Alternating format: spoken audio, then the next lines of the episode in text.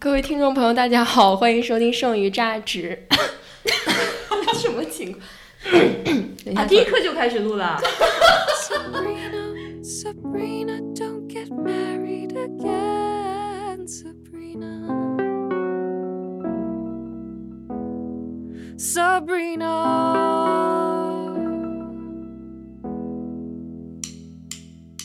Sabrina, she told me she found her true love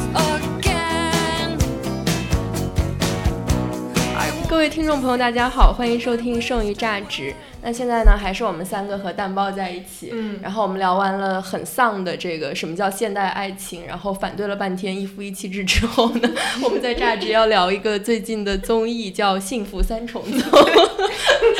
这个反差有点大，大家可以先适应调整一下。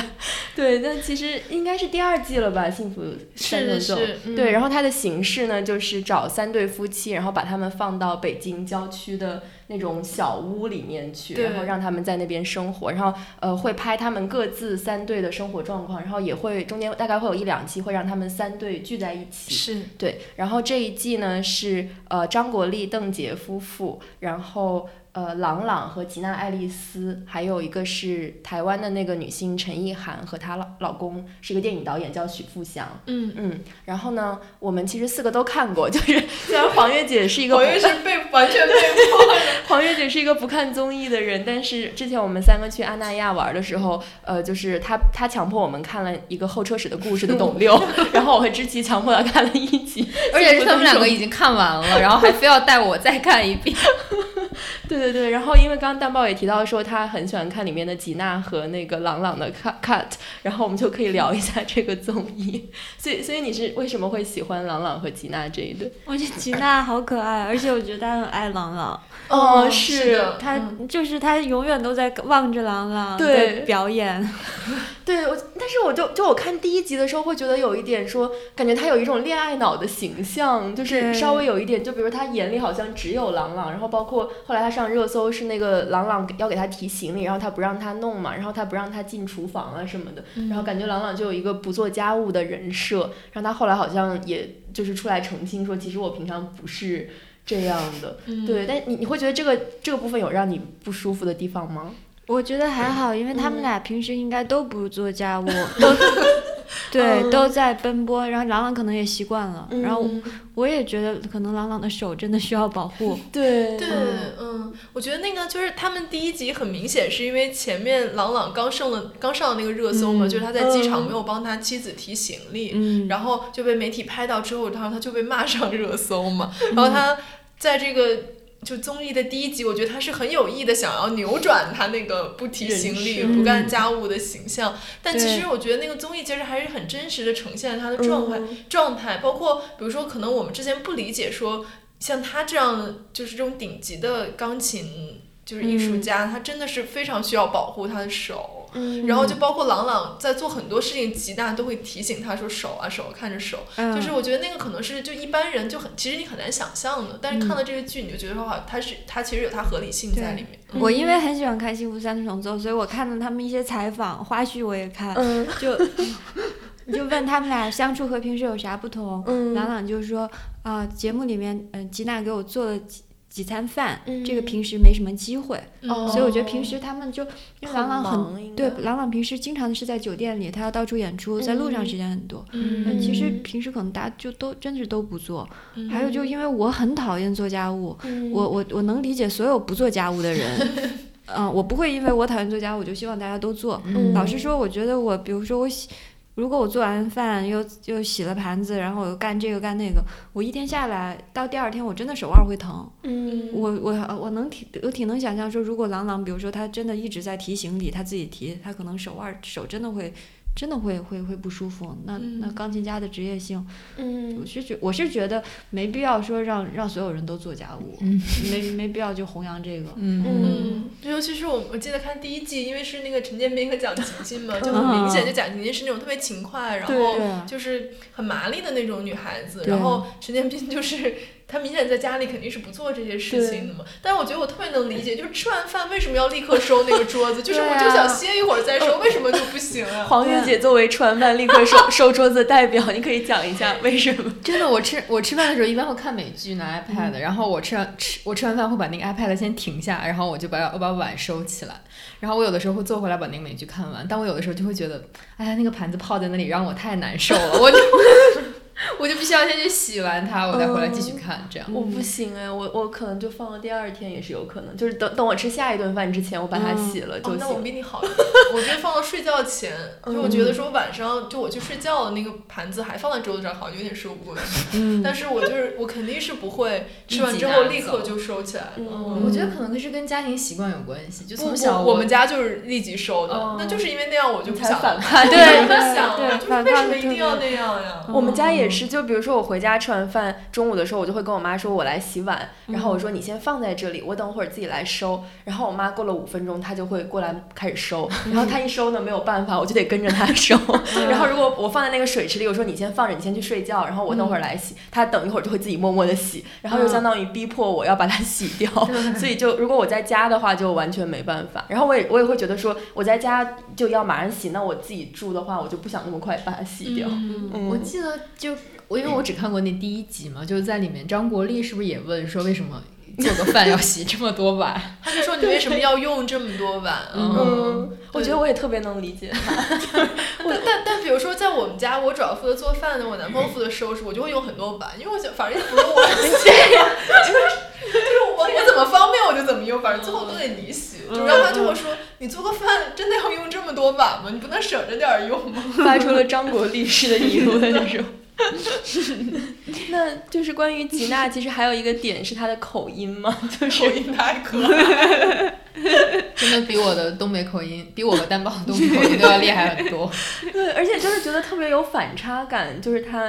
一个长得又就混。血脸，对，他是嗯混血的这样一个背景，然后加上德国，然后就是德国这有什么混血，然后他一开口是这样的一个口音，你就会觉得他这个人物形象立刻饱满了起来。我觉得 好玩的是，就有时候朗朗说东北口音很浓的时候，他会意识到，他会觉得这个很好笑。但吉娜好像是意识不到的，因为她最开始学，她学的 就是这对，个。但她但她在最新的一期里面有，她就讲朗朗教她一个什么，她说你你别教了，教的都不对。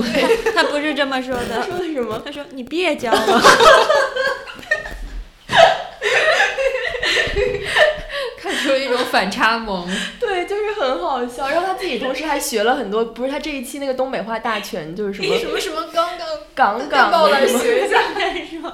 我也没看嘛。我他就我知道那个港港的，但我后面就没有看。嗯，他说，嗯，风吹的呜呜的，质量杠杠的，说话嗷嗷的，还有忙的呃，忙的踢里突噜的，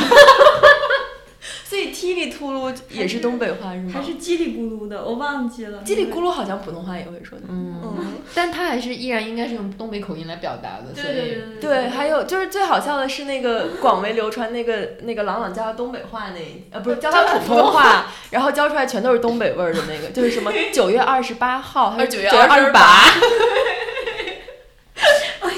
东北东东北一个口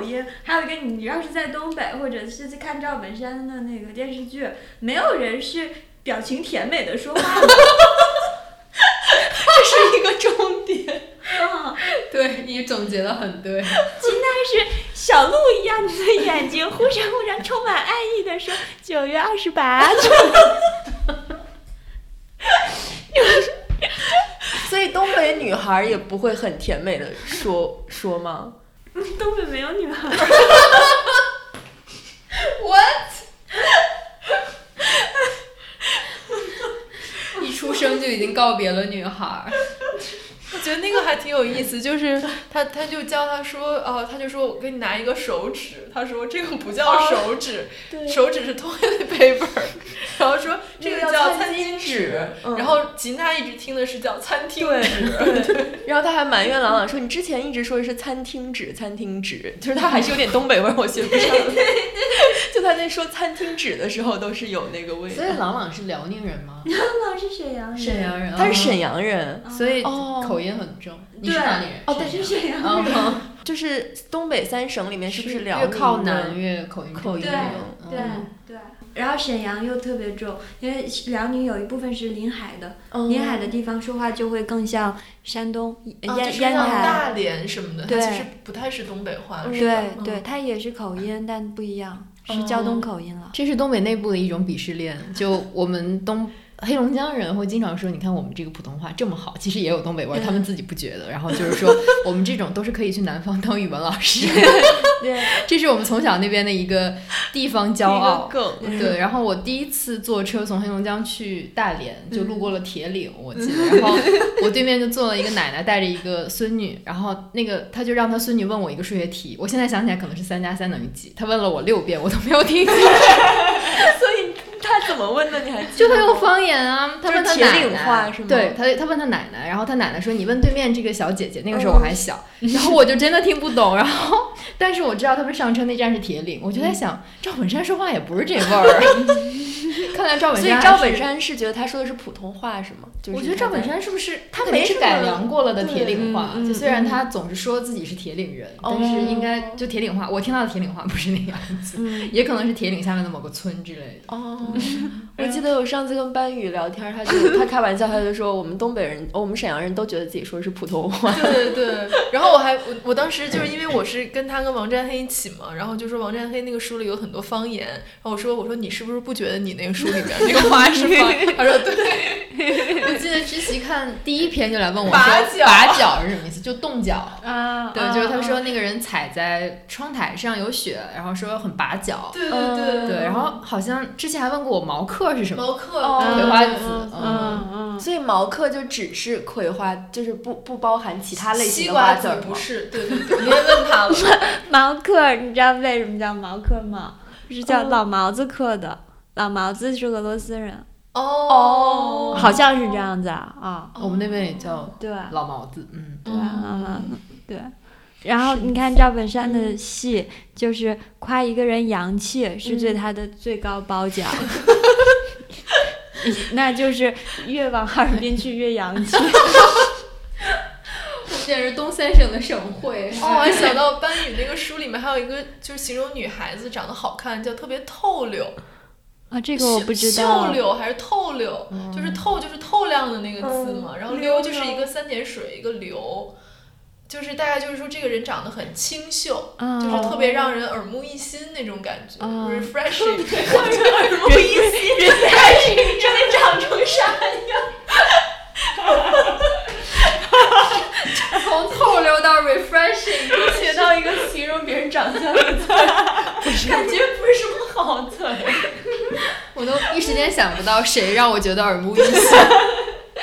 小丑。对，那就是其实除了吉娜和朗朗这一对，然后还有另外一对我们都很喜欢的是张国立和邓婕这一对。嗯嗯，然后这一对其实也收获了黄月姐很多的喜爱，因为她就是她第一次跟我们一起看这个综艺，然后她就就爆发出了对，连连的笑声，嗯我就觉得很真实啊，就是嗯尤其是就是让。比如让一个男的出去买一个什么酱或者菜回来，他就回不来了，买了俩小时。就是当张国立回来想要跟邓婕分享 他被群众拥护的那个喜悦的时候，然后邓婕并没有听，然后就字幕就会补充，就多次什么交流未果啊、哦这种东西。嗯，对，我觉得这就是还还应该还蛮中年夫妇的，在我看来比那个打网球的那个要真实多了。打网球是陈意涵他们啊，不是，Mother Love。我不喜欢看陈意涵他们，所以我就视野都我我跳的。是我也是全都我就以跳了为他们嗯嗯，但是为什么为什么你们不喜欢他们呢？对，就假假的。就虽然我觉得他不是假，就是对他们是那样相处的，但是。就我会，而且我会觉得他有一个意识，就是他他们，我不知道他们生活里是不是这样，我觉得他们总给自己找点事儿干，嗯，就是他没有办法忍受说，比如两个人在家里就是就啥都不干，这就没啥干，所以他们会 对吧？就也没啥说的，然后他们还有那种自己的小小剧剧场，那个我其实也有点不太能接受。对，就是我会觉得说，我就会有点怀疑说，他们是不是觉得说有镜头在拍，他们显得太无聊了，就没什么镜头可以剪进去，所以说要找一些事情来看。干，嗯。他们俩单独相处的是什么样的，我都不太知道。我就因为我不喜欢看，我就看 他们俩和别人在一块儿，就比如有一他们做 barbecue，嗯呃，哦吉娜爱丽丝跟那个朗朗，还有陈意涵他们嗯两口子四个人在我就觉得他们话好多，就陈意涵他们夫妇总要讲话，嗯然后这和我对婚姻生活的体认是相反的。就是更常见的是两个人默默无言，是吗？对啊，我觉得朗朗他们也不怎么太说话，然后张国立、邓婕也不怎么太说话，我就觉得看着对的，就是这样的。而且我觉得那个第一集有一段很好玩，就是朗朗他们把东西搬完了之后，朗朗就觉得啊、我要躺下看看这个床舒不舒服，嗯然后那个吉娜就也躺下，他们俩就在那躺着。就这个可能比较真实，就你去干一个事儿，你路过了床，那我躺一会儿吧，然后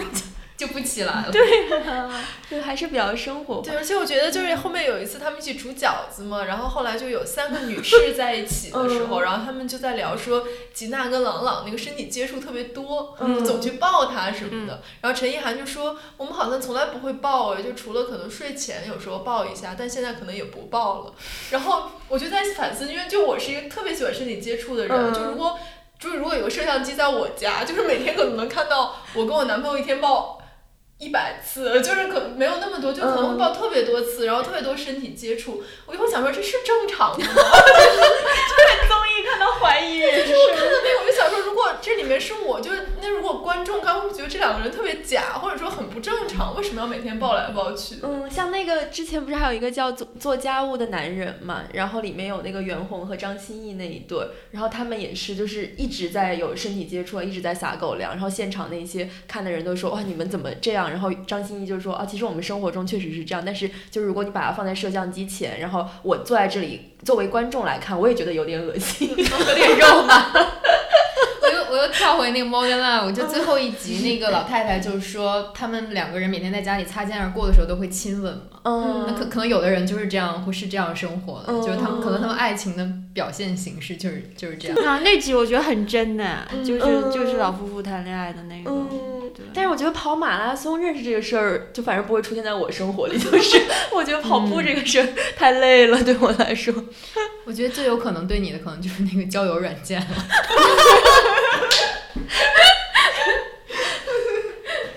跑题了，跑题了，我们拉回来。傅志远后期肯定会把这些剪掉的。这期我来接。我刚在聊哦，就是身体接触，我觉得没有对不对吧？就是这个事，就是每每一个人的相处模式，然后包括是但比如说，如果我跟你，比如说我跟我男朋友和你一起吃饭，哦，那我会觉得很奇怪。对呀、他就会翻对着我翻白眼。但是我是觉得说，那你自己在家是没问题的呀，就是那是你的一个私人的空间但人间和家在镜头下面也会那样啊，就所以我就觉得说，如果让别人看到，会不会觉得说哦这两个人很？但是，就比如说有一对情侣在你们面前就身体接接触或者什么，你们会觉得很局促吗？还是觉得还好？如果我跟其中一个人更熟，我可能会有点儿哦。啊啊，因为我可能没见过这人，哦。我的朋友平时是这个样子的，我觉得。但我不是说对这个事情本身反感，嗯。我就说哇，耳目一新。refresh，这个用的太好了。我们东北人的幽默感真的是一套一套的。我觉得其好像是这样，就比如说每次如果我见到知琪和她男朋友这样，呃让我局促的是，可能是她的反应，就是她平常在我面前不是这样的，嗯就是就我一可以这样，你不用太可怕了我觉得我还挺能接受的，因为嗯有的时候我们会听到知琪发语音，他就会说 Hi babe，就是他会有哦啊、那叫什么，就是一个非常甜蜜、甜腻啊、亲近的腔很。refreshing 的腔调。然后我就会联想到，可能他在家庭生活中就是这样一种状态，就很喜欢抱抱啊，然后两个人会 baby talk 啊这种。嗯，但我觉得其实我我还挺羡慕他，因为我是哦，我最近经常羡慕张之琪，在节目里表达了好多次，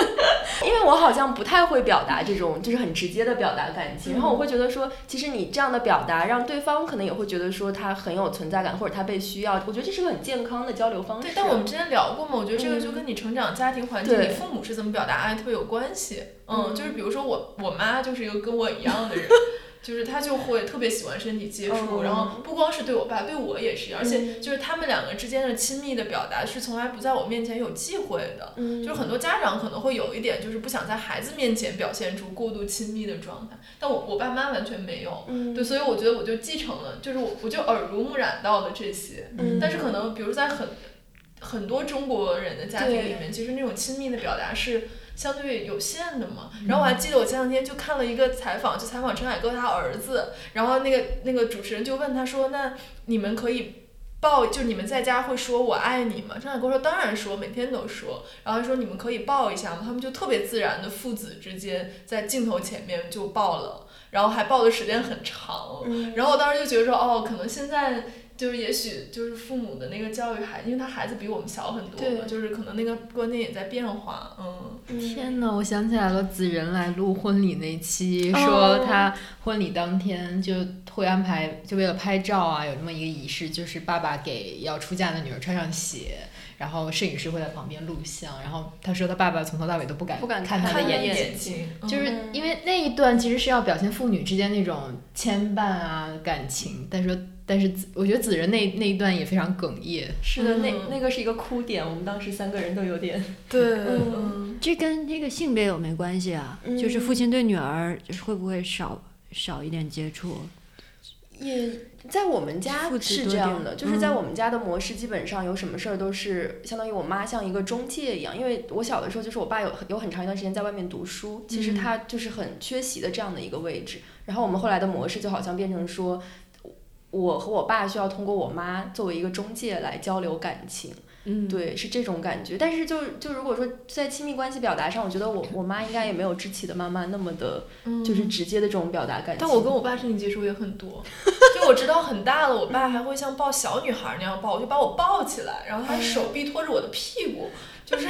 就是你现在觉得可能想想都有点觉得，嗯，但是如果就是现在我回家，我还可以接受他这样抱我，嗯，就我也不会觉得说我已经是一个成年女性了，然后我跟我爸爸又保持一个身体上的距离那种。对，但是像因为因为在我们看第一期的时候，呃，黄月姐就说觉得，比如说像张国立和邓婕这种关系，就是他当然很典型的中年夫妻，但其实也很典型的是中国中年夫妻。就比如说这个男的像一个老顽童一样，然后就一直在那儿就是弄花儿啊、逗鸟啊什么的，然后邓婕就一直在叫他说国立国立那个行李能不能收一下什么的，就是就是你们会怎么看待这种这样的一个关系？就好像女性在里面需要更多的操心，或者说更多的像一个照料者的这种感觉。嗯，我觉得我比较喜欢这一对，就虽然我没有看全嘛，嗯我觉得我比较喜欢这一对，就在于他们的状态可能在我看来非常真实，就两个人都不满。就是虽然我们看来可能是邓婕操心更多，做了更多事情，但我觉得张国立也不开心，就就是他更接近可能一个真实家庭的状态，就是。我不知道你们没有看过一什么一个大连老师王博文，就是一个大连话东北话的一个搞笑博主，就他会模仿家庭中的一些情景，就可能比老四做的那个早很多，他就会模仿这种东北的中年的家庭女性，然后就会说啊，你看什么都是我操心，都是我来做，然后你们家人还觉得我做的不够好，然后就是你们所有人都欠我的，因为我做的够多。然后其实那个男的也特憋屈，然后我觉得我在张国立的身上也看到这一点，就是他也很不爽，就是人家刚坐下练字，刚把这个香点着了，泡了茶，然后邓婕就开始呼唤他，然后买菜回来了都没有什么表达的空间，就是这一对太有趣了。就是你说他们爱吗？他们也是可能也是深深爱的，或者说有非常深厚的情感基础，但每个人都在生活中。就是有有一种不满在里面，我觉得这是非常有生机的一种状态。生活如同一场斗争，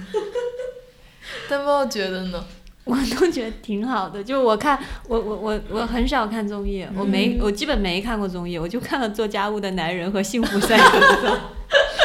因为我我就很喜欢看，我觉得好温馨啊。所以我看这些的时候没有丝毫批判性。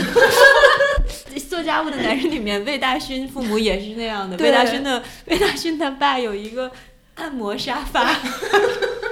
他从不做任何家务，他就在按摩沙发上躺着，有的时候躺久了翻过去，然后他妈妈在在做菜，然后魏大勋从从卧室里出来，看到他爸爸躺在按摩沙发上在看球，魏大勋就在另外一个沙发上躺下。然 后我就觉得好好笑、哦，然后，然后，当然我看袁弘做家务，我也觉得挺好的，然后，但是，然后看看看张国立，我也觉得这邓婕我都觉得挺好的，但是我就觉得讲情情话有点多。对嗯，但我觉得他就是那种很控制狂，就是是对他需要，对他嗯需要一切都在他掌控，然后嗯需要按照他的这个想法把所有东西都做好，这种人就很累啊我。觉得我妈就这样。嗯，所以蒋勤勤那对跟邓姐这一对有有比较像吗？对，对就应该是点像因为就嗯中年这一对，我觉得其实是有延续的，那个模式也很像。就嗯呃，我觉得陈建斌和张国立挺像，嗯蒋勤勤更有点像那种蒋勤勤更更像小媳妇儿，嗯嗯就他他挺挺忙的。邓婕有点说他不爱理张国立，嗯，这邓婕就可对能婚姻生活更久了就会这样吗？我就我很喜欢看邓婕眯着眼睛打游戏，邓婕，然后张国立跟他说话，邓婕，哎，对对对对对，呃，这样打这样打游戏。但我觉得张之琪，你妈妈好辛苦啊，她又要做家务，又要身体接触，又要做小公主，又要做大女人，现代女性的典范。感觉她很不辛苦，不是坏的意思，我就说 she's so busy，就很忙，好多事情在家里。就我觉得就是黄月讲那，我就特别有体会嘛。就是我觉得就是我们家就是这样，就是因为夫妻两个人对生活的要求和标准不一样。比如说我妈就觉得说。什么都得弄干净了，或者说他有他有他的一套标准，那这套标准对于我爸来说是无效的。所以当我妈想要鼓动全家一起来帮他做一个事情的时候，别人是没有积极性的，因为我觉得我我不需要这家里这么干净，嗯但对于他来说，他需要。所以说，他感觉我为这个家做了很多，你看我把这都弄得这么好，但是对于我和我爸来说，我我无所谓，就是我可以不用不做也行，没有人要你做。我。可以不用这么好，所以我也对他，就我们也对他没有那么 grateful，、嗯。所以他就会有一种失落感嘛，他觉得我都已经做了，你们还没有那么 grateful，但其实就是我们不需要你做这个，嗯，对，嗯，就是我觉得这个其实还挺常见的，嗯，就这种关系，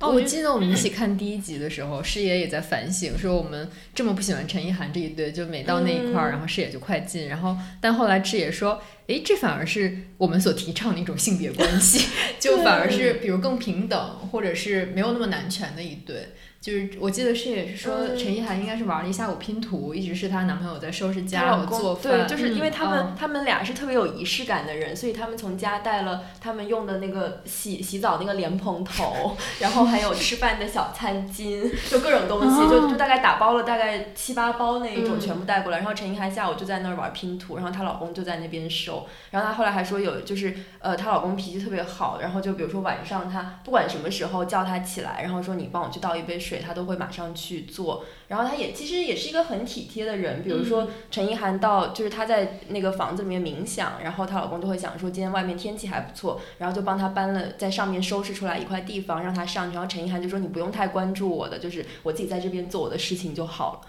对，然后我昨天还看到一个微博热搜，是那个呃不是热搜了，就是讲那个林宥嘉和就是他被问到说你会不会帮你老婆洗碗，然后林亚林林宥嘉就说为什么要用帮这个字呢？这个就是应该做的事情啊。然后后来后来好像网上就有一个讨论说，觉得台湾男性整体的这个性别观好像会比大陆要好一些。嗯嗯我我还挺好奇，因为可能我跟蛋豹都比较少看这种综艺吧，嗯然后我就还挺想知道你们两个看这种真人秀，因为我们也知道可能就是你很难区分开什么是绝对的真实，什么是表演的成分，嗯然后以及你看这种这种娱乐节目的时候，你你是满足了你的一种比如窥私欲吗？还是、还是一种 比如你你希望在其中看到你未来伴侣某些某些相似的地方吗？还是怎样？我觉得对我来说就是窥私欲吧，我就是一个很八卦的人，就我平常也很喜欢看各种娱乐八卦呀什么的嗯这种，而且我觉得从就是因为它本本质上还是一个秀嘛，所以好像你能从里面分析的东西也不多。然后对我来说，我平可能平常就是我边玩手机，然后我就开着那个电视，然后我就放着那个背景音乐。对我来说，更多的还是一种陪娱乐，嗯对娱乐和陪伴的感觉。嗯嗯我觉得就是娱乐吧，嗯我觉得我没什么没有他那么强的窥私，我好像不是因为我很好奇这对人在生活中是怎么相处的，我才去看这个节目。所以我就是我也不会看什么做家务，就是我 我比较少看这个类型的，做家务的男人我也看了。我比较看少看这个类型的节目，嗯对。但是我特别喜欢看，我看过所有湖南台的 一系它就是什么我家这我闺家对我家系列，我家这闺女，我家那小子，然后女儿们的恋爱，就就是各种，因为现在很其实很流行这种就是私人情感领域的这种真人秀嘛，就是动用了一切。你要说什么？我要说，那怪不得《Modern Love》里面最贴近你的只能是约会软件，因为什么都在看电视。对我真的我就超喜欢看电视，而且我觉得真的就是现在很多这种就是动用了或者挖掘了。一切你生活中的这种亲密关系或者连接，比如说父女的关系、母女的关系，对对，父子的关系是我我会觉得这个对我来说和就 too much，就是我只能接受嗯看情侣两个人，嗯就夫妻什么的。就如果他牵扯到七大姑八大姨什么爸爸妈妈什么，我就觉得啊不行，我我不要，我就我看不了这种。对，嗯。但是好像之前是跟谁讨论过，就就是可能现在整个的综艺的一个倾向吧，就是一直在往这种私领域也在退嘛，因为其实确确实是没有什么空间去就界面文化之前发了一，篇那个哈佛的那个博博士写的，就是说现在性话语的泛滥，嗯，就包括比如从 Me Too 之后，我们可能要呃反反对一个领域的权威或者是一个权力的领袖的时候，我们往往是用一套性的话语，就是比如女性女性被教授侵犯了或者被老板侵犯了这样。然后他说，现在中国的相亲节目也从比如啊、江苏台那叫什么来着？非诚勿扰，对从《非诚勿扰》这种完全是两个个体之间的这种交流，变成了家长去选你，就是其实更嵌套进了一个家庭话语叫和新相亲大会，耶，就就是更放在了一种长辈的审视和家庭的伦理的那个链条里面吧。对，嗯我觉得这个就挺让我反感，我有点不太喜欢看这种节目。嗯，我就会嗯觉得说那个七大姑八大姨都放在那观察室里面看小孩怎么谈恋爱，这好 creepy 啊！对，嗯但是我觉得对于明星来说，这还算是，就如果你愿意让渡你的隐私，其实是一个很好的赚钱方法嘛，就是 从你的家庭内部开始嘛，就是对，就现在很流行啊，比如说带着你的女儿啊，然后带着你爸妈呀，就像魏像魏大勋那一种，就是带着我全家上综艺的嗯这种情况，嗯还挺普遍的，其实。所以戴豹为什么会喜欢看这个这两档节目？哦，我其他的我就不爱看，比如嗯说他们到别的地方去，哦呃，其实《爸爸去哪儿》我就不行。哦嗯，，但他们在家里面这两档都有很多家务要做，其实你是感兴趣家务的，我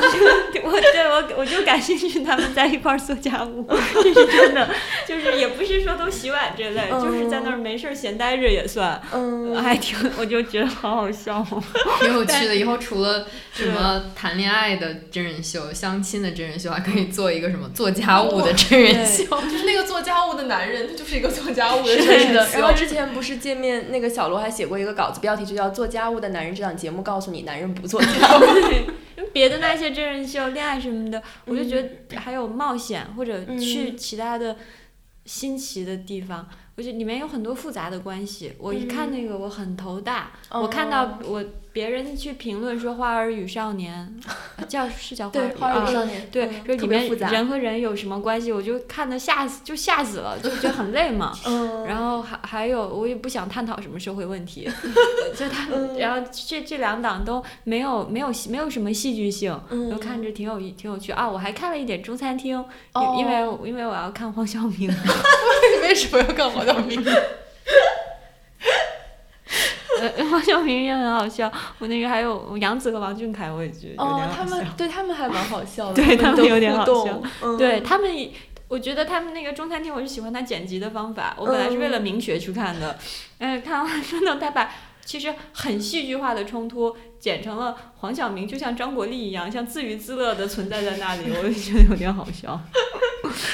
但是，但我有一个问题啊，就比如说看这种真人秀性质的，就是他经常会有一个，就是生活中如果你真的在场，就觉得特别尴尬的那种场面。嗯，就是，但是因为他那个往往是最初增益效果的嘛，嗯。他就要把那段特别着重的嗯。放出来。我觉得我就特别受不了那种，就比如说看。嗯中餐厅，我就有点受不了，因为我觉得就他要说英语啊，或者说他要什么，我整个人就坐不住了，就我就没办法。尴尬癌犯了对对对，然后就包括其实很多综艺都有这种片段嘛，就是比如两个人必须要去完成一个什么任务，但你也觉得他们俩其实也不想干，然后就很勉强。还有就是，就是那种很尴尬的地方，我就有点就如坐针毡。但我觉得像《奇遇人生》这种，就是在利用这个东西啊，就是包括到了、哦到了第二季，他其实整个就把那两个人，就阿雅和主就主持人和那个嘉宾放到那个环境里面去，对对对然后就那个尴尬就更加突出。对对对，然后嗯我、我后来就反思，就我为什么，就是因为我生活里我就不能接受，就我之前看心理医生的时候，我他就说我没有办法在一个有紧张感的环境里面待下去，嗯就我会觉得我特别不舒服，就我连看别人我也不行，就那一段我就要想给他跳过去，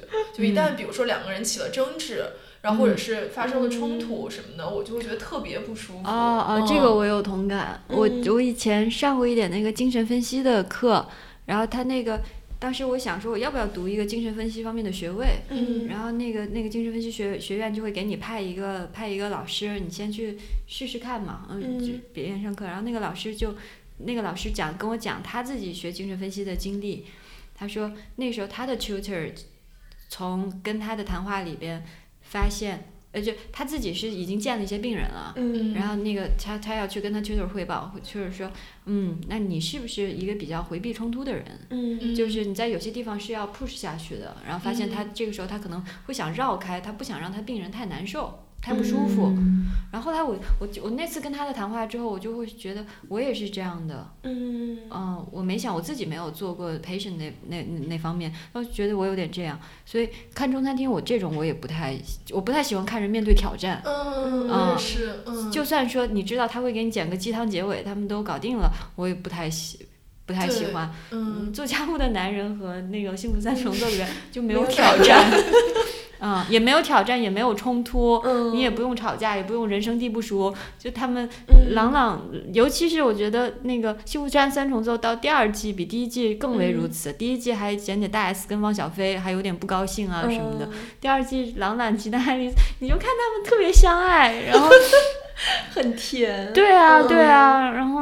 嗯，生活里边我觉得就没什么问题，我觉得这个比较像真实的生活。嗯，嗯更接近真实一点。对对，我觉得就就是芒果台的它的剪辑方式是会比较戏剧化的，就是它，嗯你看它每次的预告都会给你剪一个什么什么三脸震惊，或者谁谁谁和谁谁不和，但其实它到了正片都会帮你化解掉。对，我觉得管他婚姻生活还是家庭生活，没有大家想象的那么不堪。嗯，其实基本上是，基本上像宗教音乐一样，它是教育就是它没有什么高潮或者是低落，不像交响乐那样，它就是不断的重复，你 看就像念经一样。这可能是两类娱乐节目的吸引方式，就比如这一类可能更多陪伴，或者是跟你的生活嗯更接近。嗯然后呢，另一类就会让你觉得更有意思，你怎么看他们应对危机？我记得我之前看芒果台那个歌手，就也会，就你想这歌手唱歌嘛，就是无非就是这样来比赛，然后他们也会每一季剪一个意外，比如突然他什么失声了。对，要么就失声了，要么就做了个手术，然后要么就这个音乐出了问题，或者是就一定要有一个危机感在里面，然后我们去看他怎么化解。嗯但其实他唱的时候，你根本听不出来他遇到了这些危机。是啊，但可可能这是一个，比如叙事的技巧，或者是综艺的一个 trick 在里面。嗯嗯说到这个婚姻生活，我想到是前年吗？鼓楼戏剧场上那个婚姻对那个婚姻生活。的那嗯个，嗯，然后是两个半小时吧，反正就特别特别长，然后就嗯两个人一直在那儿絮叨絮叨，然后中途就有人已经离场了嘛，嗯然后当时看完之后，就给黄玉好像发了个微信，就说他这个整个剧的。带带给你感受好像就是婚姻生活的本质，就是就是中途一度难忍，然后最后还是想说哦，我就坐下来在这儿看完这个，这个我也有对我当时看完就觉得，我现在已经完全忘了那个戏讲了啥，我只记得这个感受留在了我的心里。然后我就觉得说，这整个它它带给你的是一个整个连贯性的体验，然后让你记住这种感觉，然后就是婚姻生活的感觉。对，我觉得我记得那部剧的就翻译腔也很难受，嗯然后我就坐在那里的时候，你真的觉得就是可能这恰似婚姻对你的一个考验。然后居然还就忍下来了。对，这个就是重点所在，就最后这个结局。哦，我想到我刚其实，在正片里面忘了说两个最近和婚姻相关的两个剧，一个是那个叫《婚情咨询》，就是婚情咨文，婚情对，也有叫婚姻关系还是什么，反正有裴很多个。春华的那对，裴春华演的那个，然后他就是呃讲一对夫妻，然后这个男应该是这个女女的，因为这个男和这个男的多年没有性生活，所以他就出轨轨了。对，出轨了之后，但是这个戏的呈现形式就是一集只有十分分钟，然后他们每一次就是相约在一个酒馆，他们在去做心理咨询之前，然后在这个酒馆要聊一下，说我们上周聊了什么，有什么进展，然后我们这一周要有什么推进，就相当于在这个十分钟的过程中，然后交代了他们的前情是。这样的一个故事，其实还挺有趣的，虽然超好看，嗯，但虽然也挺中产的那种，很中产，对。而且我就是我在家就也把它当成一个像一个 Rachel 一样，嗯，就每天晚上我跟我男朋友躺在床上一起看那看一集，然后看完了就对彼此的关系有了一些想法，然后就交流一下，然后就睡觉。很很健康啊，真的很好模范健康哦。真的，而且它里面应该因为第二集就是他们到咨询室门口的时候，这个女的知道了这个男的给脱欧投票了，就他支持脱欧，然后他们俩就又吵起来，就是非常非常典型的那一种中产生活的感。然后当时知琪看完说这这就是我的生，这就是他的生活对，活。就是我就要不要跟证件不同的人 结婚？因为我之前就提到过那个《Affair》，就是那个婚外情事那个电视剧，最近应该是剧终了，而且好像最终季的评分非常的高。嗯，然后，但我因为我每次看到一半就都去刷碗了，所以我现在 第一季还没看完。但我觉得这个比较好玩的是，它每一集都分成两话，就第一话就是从这个男人的视角出发来看他们这段婚外情，婚外情，然后在他的视角里，那个女性往往是更奔放的，然后嗯更有性欲的。然后第二话是这个女女性的视角，就是她怎么来审视他们两个这段婚外恋，我觉得还挺有趣的。就是，但是我应该距离看完还有非常非常长的时间。好的，那我们这个节目从幸福三重奏聊到了 婚姻生活。对，其实我觉得和正片也还是有一定的关联了，因为这个我们一直聊的这种，其实还是一个一夫一妻制的这种家庭的形式嘛。又推荐了很多影视作品。对，希望大家有什么要推荐的吗？对，你有什么？我我我没有，我看电视剧、综艺都不够多。嗯，不过这一期还好，我觉得可以给我们的听众带来很多惊喜，可以嗯知道就淡豹平常都在看什么，是的，还在追黄晓明的综艺，也是非常 refreshing。这个总结的非常好。好的，那我们这一期剩余价值在欢乐的氛围中就要结束了，那我们下期再见吧，拜拜拜拜